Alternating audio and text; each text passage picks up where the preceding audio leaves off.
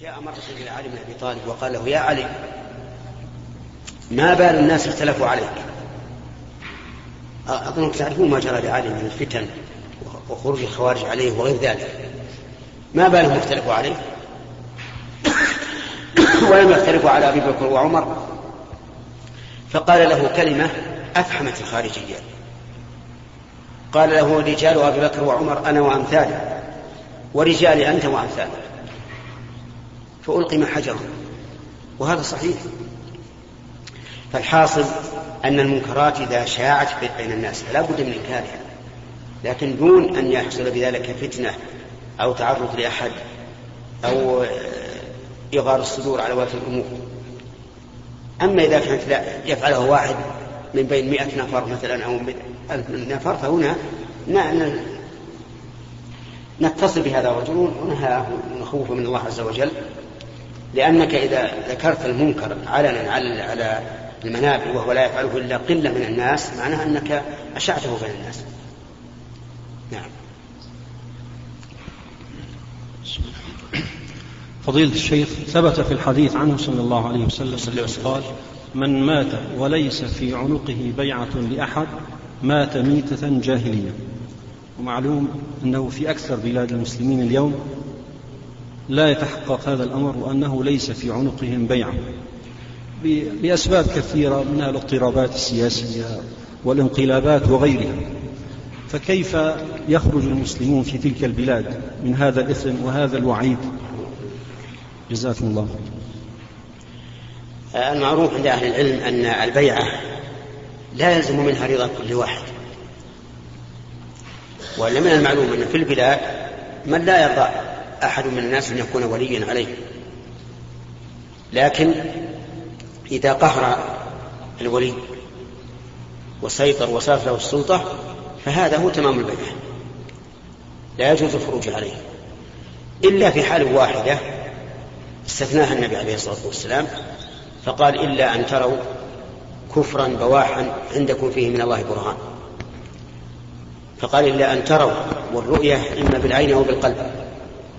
الرؤية بالعين البصرية وبالقلب علمية بمعنى أن أننا لا نعمل بالظن أو بالتقديرات أو بالاحتمالات بل لا بد أن نعلم علم اليقين وأن نرى كفرا لا فسوقا يعني فهذا مثلا الحاكم لو كان أفسق عباد الله عنده شرب خمر وغيره من المحرمات وهو فاسق لكن لم يخرج من الإسلام فإنه لا يجوز الخروج عليه. وإن فسق لأن مفسدة الخروج عليه أعظم بكثير من مفسدة معصيته التي هي خاصة به. الثالث قال بواحي. البواحي يعني الصريح. والأرض البواحي الواسعة التي ليس فيها شجر ولا مدر ولا جبل بل هي واضحة للرؤية. لا بد أن يكون الكفر بواح ظاهرا ما يشك في أحد. مثل أن يدعو إلى نبذ الشريعة أو أن يدعو إلى ترك الصلاة وما أشبه ذلك من الكفر الواضح الذي لا يحتمل التأويل. فأما ما يحتمل التأويل فإنه لا يجوز الخروج عليه حتى وإن كنا نرى نحن أنه كفر وبعض الناس يرى أنه ليس بكفر فإننا لا يجوز الخروج عليه لأن هذا ليس بواحد. الرابع عندنا فيه من الله برهان. أن تروا كفرا بواحا عندكم فيه من الله برهان. فإن لم يكن عندنا برهان أي دليل واضح لا ليس مجرد اجتهاد أو قياس بل هو بين واضح أنه كفر. حينئذ يجوز الخروج. ولكن هل معنى جواز الخروج؟ أنه جائز بكل حال أو واجب على كل حال؟ لا. لا بد من قدرة. على منابذة هذا الوالد الذي رأينا فيه الكفر البواح لا بد من قدرة.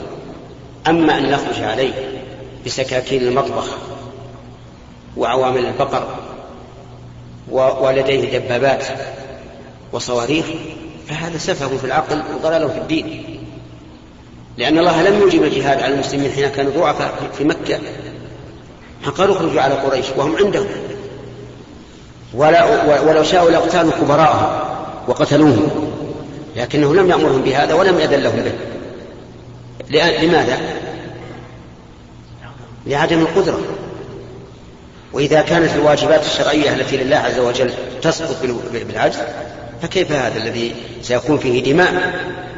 ليس ليس إزالة الحاكم بالهين بالأمر الهين. هم مجرد ريشة تنفخها وتروح. لابد من قتال. قتال منه وإذا قتل فلا بد فله أعوان. المسألة ليست بالأمر الهين حتى بكل سهولة نزيل الحاكم أو نقضي عليه وينتهي كل شيء. فلا بد من القدرة. والقدرة الآن ليس بأيدي الشعوب فيما أعلم والعلم عند الله عز وجل. ليس بأيدي الشعوب قدرة على إزالة مثل هذه هؤلاء القوم الذين نرى فيهم كفرا بواحا ثم إن القيود التي ذكرها النبي عليه الصلاة والسلام قيود صعبة. من يتحقق من هذا الحاكم مثلا؟ علمنا أنه كافر. علم اليقين. نراه كما نرى الشمس أمامنا ثم علمنا أن الكفر بواح. ما يحتمل التأويل ولا في أي أدنى أدنى لبس ثم عندنا دليل. من الله برهان قاطع هذه قيود صعبة. أما مجرد ما يظن الإنسان أن الحاكم كفر ما هو صحيح أنه يكفر ليس بصحيح.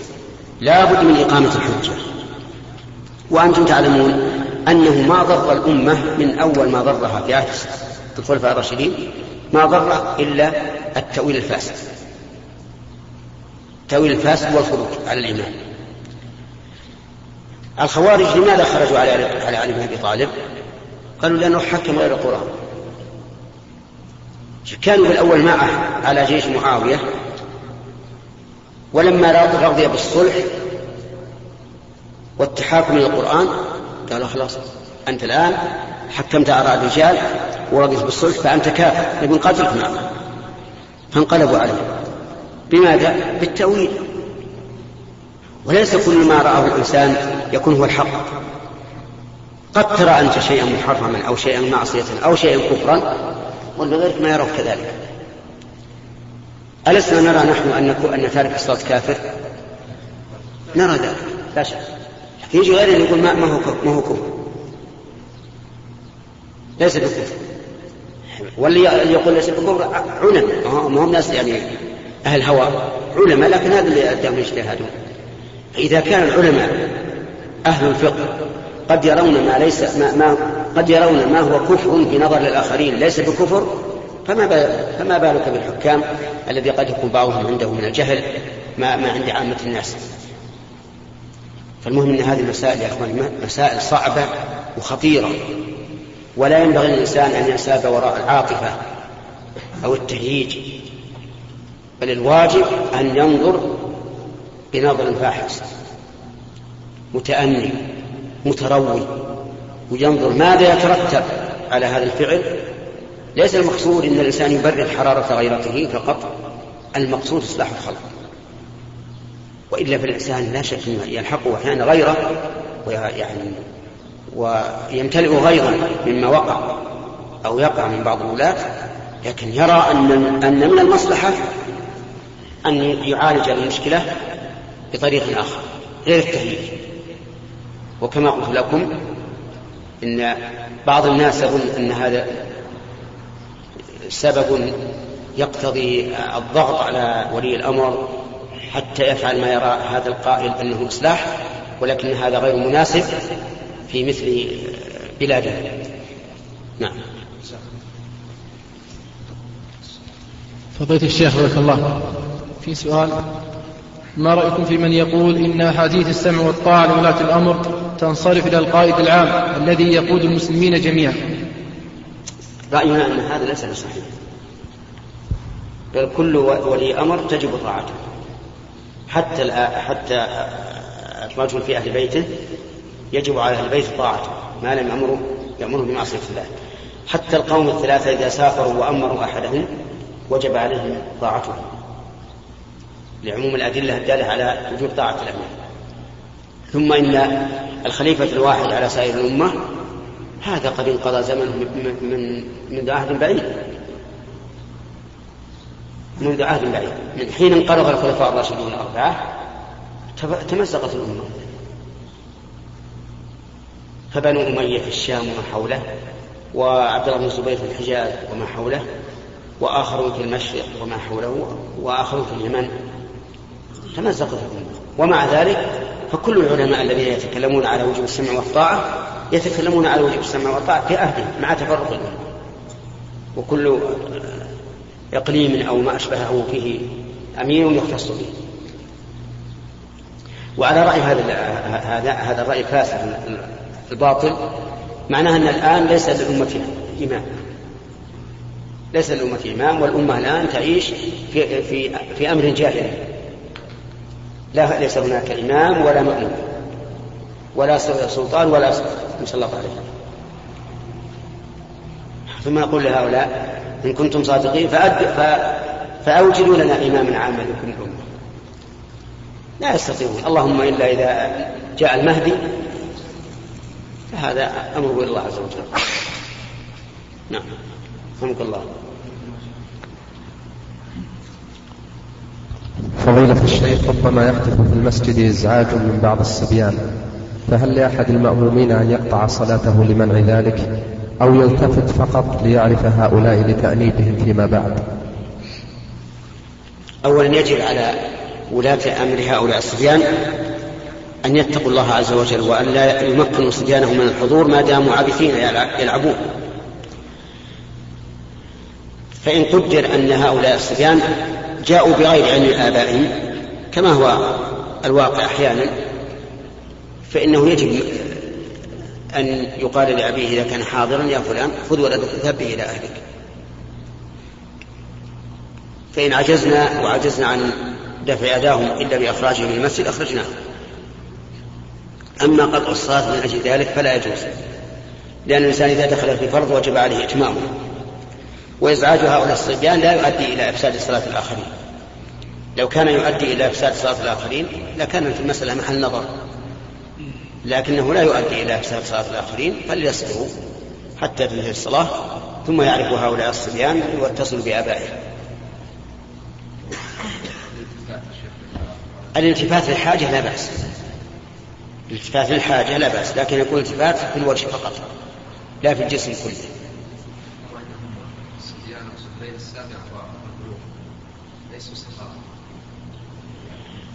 هؤلاء ربما يمكن إصلاحهم بمهاداتهم ويقال يا أبنائي هذا لا يجوز وهذا بيت الله وهؤلاء آباؤكم وإخوانكم لا تزعجوهم لا تفسدوا عليهم الصلاة.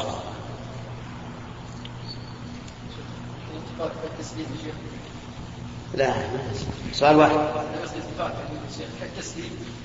التفات بالوجه فقط. لا التسليم يلتفت على الجسم بعض الشيء. لأنه ما يراد خلق إلا بالتفات بعض الجسم. نعم. ذكرت حفظك الله أن الداعي لابد معرفة المدعو. هل حال حال, حال المدعو؟ هل, هل من الوسائل أنه الكتاب المكاتبة أو الشريط أو الكتاب تكفي؟ إذا علمت أن حال المدعو هذا قد لا قد تدخل في جدال معه ومن نقاش طويل. أي نعم. لا شك أن وسائل وسائل الدعوة كثيرة. أقول وسائل الدعوة كثيرة إما بالمقابلة والمشافهة وإما بالمراسلة بالكتابة وإما بالمراسلة عن طريق الشريط المهم الوصول إلى هداية الخلق بأي وسيلة. وإذا رأيت مثلا أنك إذا دخلت معهم مشافهة مقابلة يحصل في هذا الجدل ولا ينتفع أحدكم بالآخر فلا بأس أن ترسل له رسالة خطية أو شفوية عن طريق الشريط نعم السلام عليكم. سائل. فضيلة الشيخ ما صحة الحديث؟ يعني من قرأ آية كرسي حفظ له وإذا قرأ إيش؟ آية كرسي من قرأ ثلاث مرات أو أول مرة حفظا له وثاني مرة حفظا لأهله ثالث مرة حفظا لحيه. ما صحة هذا؟ هذا حديث باطل ما هو صحيح. آية الكرسي لا تنفع إلا من قرأها. من قرأها في ليلة لم يزل عليه من الله حافظ ولا يقربه شيطان حتى يصبح هنا الصف الأول أخذتم نعم سؤال يسار يا شيخ هذا أحد الأخوان يسأل يقول بالنسبة للراقي الذي يأخذ المال يأخذ المال من المريض ما حكمه؟ وهل يتوضأ المريض من الآيات المغموسة بالماء أو يغتسل؟ وهو يريد الدعاء يا شيخ. الراقي لا لا بأس أن يشترط شيئا لنفسه لأن الصحابة رضي الله عنهم الذين بعثهم النبي عليه الصلاة والسلام واستضافوا قوما ولم يضيفوهم فقدر الله على سيدهم فلدغته عقرب فطلبوا راقيا يقي عليهم فجاءوا إلى الصحابة وقالوا هل فيكم من راق قالوا نعم لكن لا نرقيه إلا بكذا وكذا من الغنم فأعطوه. فذهب أحدهم وجعل يقرأ عليه فاتحة, فاتحة القرآن حتى قام هذا الذي كأنما نشط من عقاب فأخذوا ما, ما جعلوا لهم حتى أتوا به النبي صلى الله عليه وعلى آله وسلم وسألوه عن ذلك فقال خذوا واضربوا لي معكم بسهم. فهذا لا بأس به. لكن كون نجعلها متجرا يعني تجارة حتى إني سمعت بعض الناس يكتب آيات من القرآن على أوراق بالزعفران. يقول هذه ورقة قيمتها سبعون ريال. هذه قيمتها مائة ريال. هذه قيمتها خمسين ريال. يعني كأنه دكان صيدلة. فأنا أشك في جواز هذا الشيء. ثم أقول لإخواني القراء ليجعلوا أمرهم لله عز وجل ولنفع إخوانهم حتى يجعل الله في قراءتهم البركة والخير. وقصة الصحابة رضي الله عنهم قد يكون عذر الصحابة أن هؤلاء لم يضيفوهم مع وجوب ضيافتهم. فقالوا هؤلاء قوم لم يكرمونا ولم يقوموا بواجبنا إذا لا ننفعهم إلا بهذا. وأما الاغتسال بالماء المقروء به أو الوضوء به فلا أرى هذا. الذي أعلمه عن السلف الصالح أنهم يشربون الماء الذي قرئ به وأنهم لا يصلون به أجسادهم ولا يتوضؤون به. نعم. هذا سؤالي أنا ما سألت. هذا سؤال أحد الاخوان هذا يكفي أنت الوكيل كالأصل. نعم. بسم الله الرحمن الرحيم. فضيلة الشيخ بارك الله فيك. إيش؟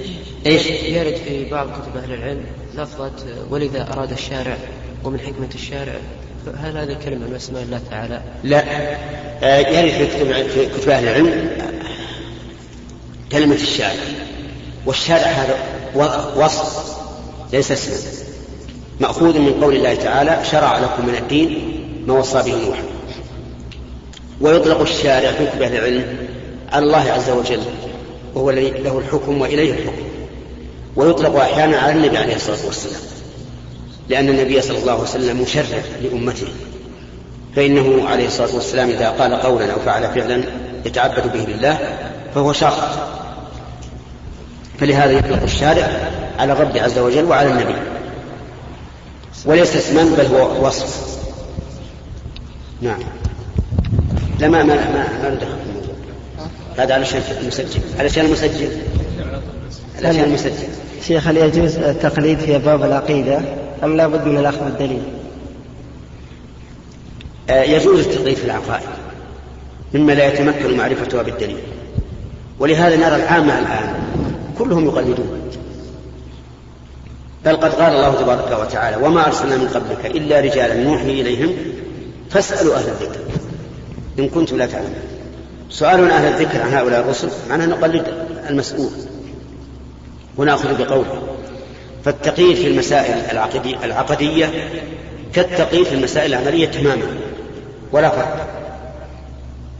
فالذي لا يستطيع الوصول إلى الحق بنفسه فرضه التقليد فاسألوا أهل الذكر إن كنتم لا تعلمون. وأما من قال إنه لا, لا يصح إيمان المقلد فمقتضى قوله أن العوام من الناس لا, لا يصح إيمانهم لأنهم إنما بنوا إيمانهم على إيش؟ على التقليد. أبدا علماءهم قالوا كذا يقول كذا. نعم. فضيلة الشيخ سؤالي هذا هو عن كيفية نصح صاحب الدش. إيش؟ هو عن كيفية نصح صاحب الدش. وإذا أتيت أنصح صاحب الدش أوقفني بحجج.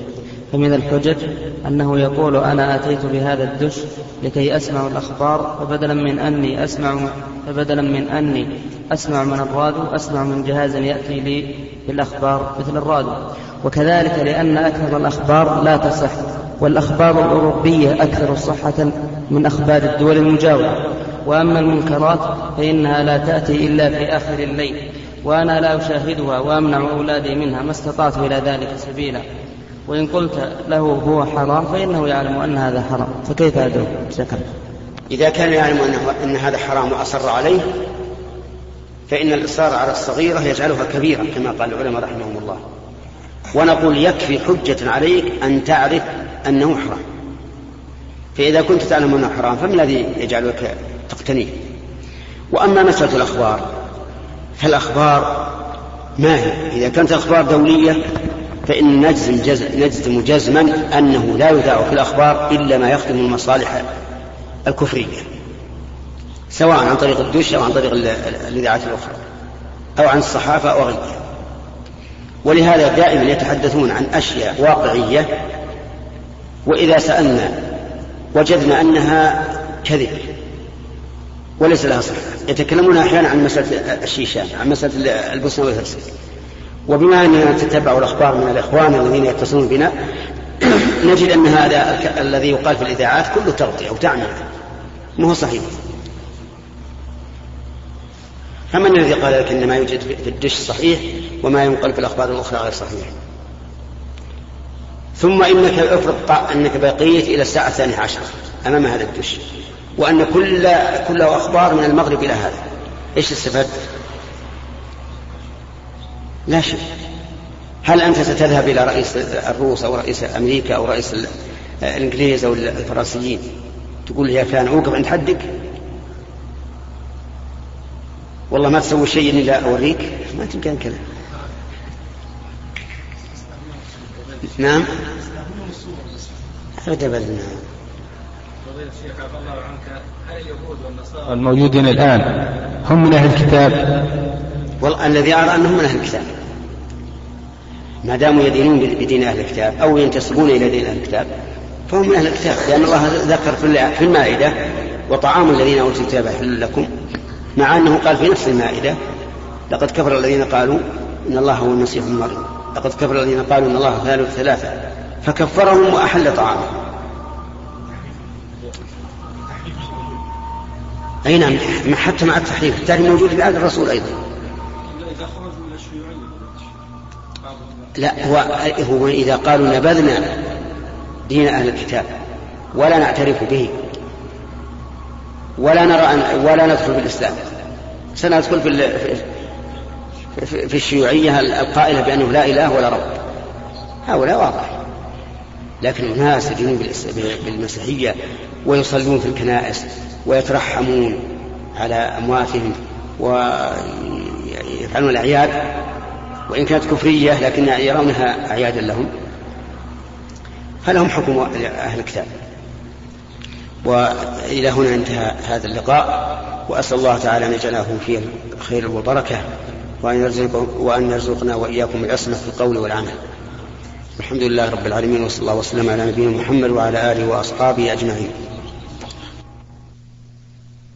أيها الأحبة يسعدنا أن نكمل ما تبقى من هذا الشريط بهذه المادة.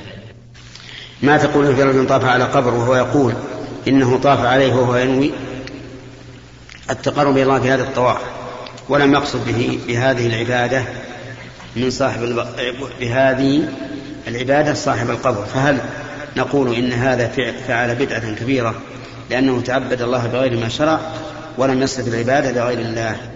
أم تقولون أنه قد وقع في الشرك مع أنه لم يصرف العبادة لا هذا ذكر الشيخ الإسلام رحمه الله أن الطواف بالقبور وغيرها من مما سوى البيت الحرام إنه بدعة. ما دام لم يدعو صاحب القبر فهو من البدع. ولكنه ذريعة للشرك.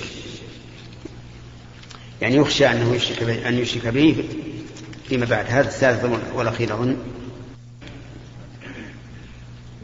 إذا خرج المكي إلى جدة مثلا ثم رجع إلى مكة يوم خمسة من ذي الحجة وهو يريد الحج من عامه فهل يلزمه الإحرام من جدة؟ وهل له أن يحرم بعمرة؟ ويكون متمتعا. له أن يحرم بالعمرة ويكون متمتعا. وإذا كان يريد الحج لم يلزمه لأن أهله في مكة. آه، يقول هل الإرادة الكونية متضمنة للإرادة الشرعية؟ والجواب لا. بل بينهما عموم وخصوص. يتفقان في الإيمان إذا آمن الإنسان ففيه الإرادتان الشرعية والكونية ويختلفان في في الكفر ففيه الإرادة الكونية دون الشرعية. نعم. يقول رجل يعمل في مصنع طوال أيام الأسبوع ولا يمكنه الخروج لصلاة الجمعة إلا إذا وافقت الإجازة يوم الجمعة وقد يمكن يمكن على هذه الحال وقد يمكث على هذه الحال عدة أشهر فما الواجب عليه؟ هل هو في مكان يمكنه أن يصلي الجمعة؟ السؤال هل هو في مكان قريب من الجامع؟ السؤال هل هو في مكان قريب من الجامع؟ يسمع الأذان. بلا ميكروفون. إيه. طيب وهل هو يؤذن له في في فيتهاون؟ إذا معذور. اي نعم. امرأة نذرت أن تصوم شهرا ثم إنها تعبت في الصيام. هذا أبو عبد الرحمن حسن بن قائد العريني أو العديني نعم ثم إنها تعبت في الصيام في الصيام المتوالي. فهل لها أن تصومه متفرقا مع أنها كانت مع أنها قالت مع أنها قالت شهرا في نذرها؟ وهل يوجب قولها شهرا أن يكون متواليا أم أن لها أن تصومه متفرقا؟ وإن استطاعت أن تصوم متواليا. هذه يجب أن يكون متواليا في ثلاث حالات. إذا عينت شهرا معينا. كأن تقول لله أن نذر أن أصوم شهر جمادى. فهنا يجب التتابع. لماذا؟ ضرورة. يعني لا يمكن أن تفي بهذا إلا إذا كان متتابعا وإلا خرج الشهر. الثاني إذا شرطت. قالت متتابعا الثالث إذا نوت. أنه متتابع. ففي هذه الأحوال الثلاث يجب عليها التتابع. وفيما عدا ذلك هي مخيرة. إن تابعت فهو أسرع لإبراء ذمتها وإن لم تتابع فلا بأس. ويدل لهذا أن الشيء المطلق لا يتقيد إلا بما يفيد التقييد. والدليل على هذا أن الله سبحانه وتعالى لما قال فصيام ثلاثة أيام في كفارة اليمين قال متتابعة على قراءة عبد الله بن مسعود. وقال في صيام الشهرين إيش؟ متتابعين. فدل هذا على أن الشهر إذا أطلق لم يلزم فيه التتابع. طيب فيه. عبد الله الشايع نعم يقول هل صح في الحديث تالي شيء؟ اللهم إني أعوذ بك أن أشرك بك شيء شيئا وأنا أعلم وأستغفرك لما لا أعلم. هذا صح عن عمر لكن مرفوعا لا أدري. أيها الإخوة في ختام هذه المادة نسأل الله أن نلقاكم في لقاءات متجددة. مع تحيات مؤسسة الاستقامة الإسلامية للإنتاج والتوزيع في عنيزة. شارع هلالة رقم الهاتف والناسخة الهاتفية.